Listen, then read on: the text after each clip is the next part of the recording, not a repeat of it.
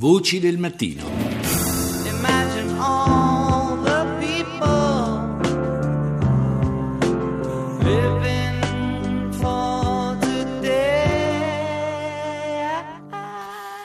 Sono passati 35 anni, già 35 anni da quando la storia umana e artistica di John Lennon venne interrotta dai colpi esplosi da Mark David Chapman, un mezzo squilibrato, già fan sfegatato di Lennon che a un certo punto si era convinto che il musicista avesse tradito gli ideali della sua generazione e per questo motivo dovesse essere punito.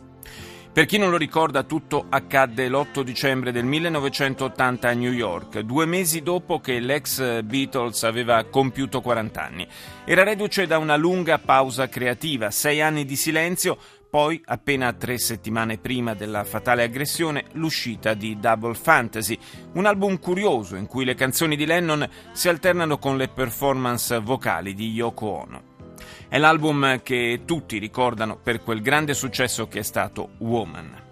Ma il maggiore successo della carriera di John Lennon come solista resta proprio questa Imagine che ascoltiamo in sottofondo, una canzone che è tornata alla ribalta di recente grazie a un pianista che si è messo a suonarla davanti al Bataclan dopo la strage del 13 novembre scorso.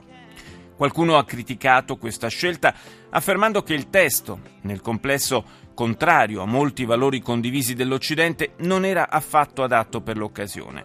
Ma la musica sa andare ben oltre le parole, ha un suo linguaggio universale.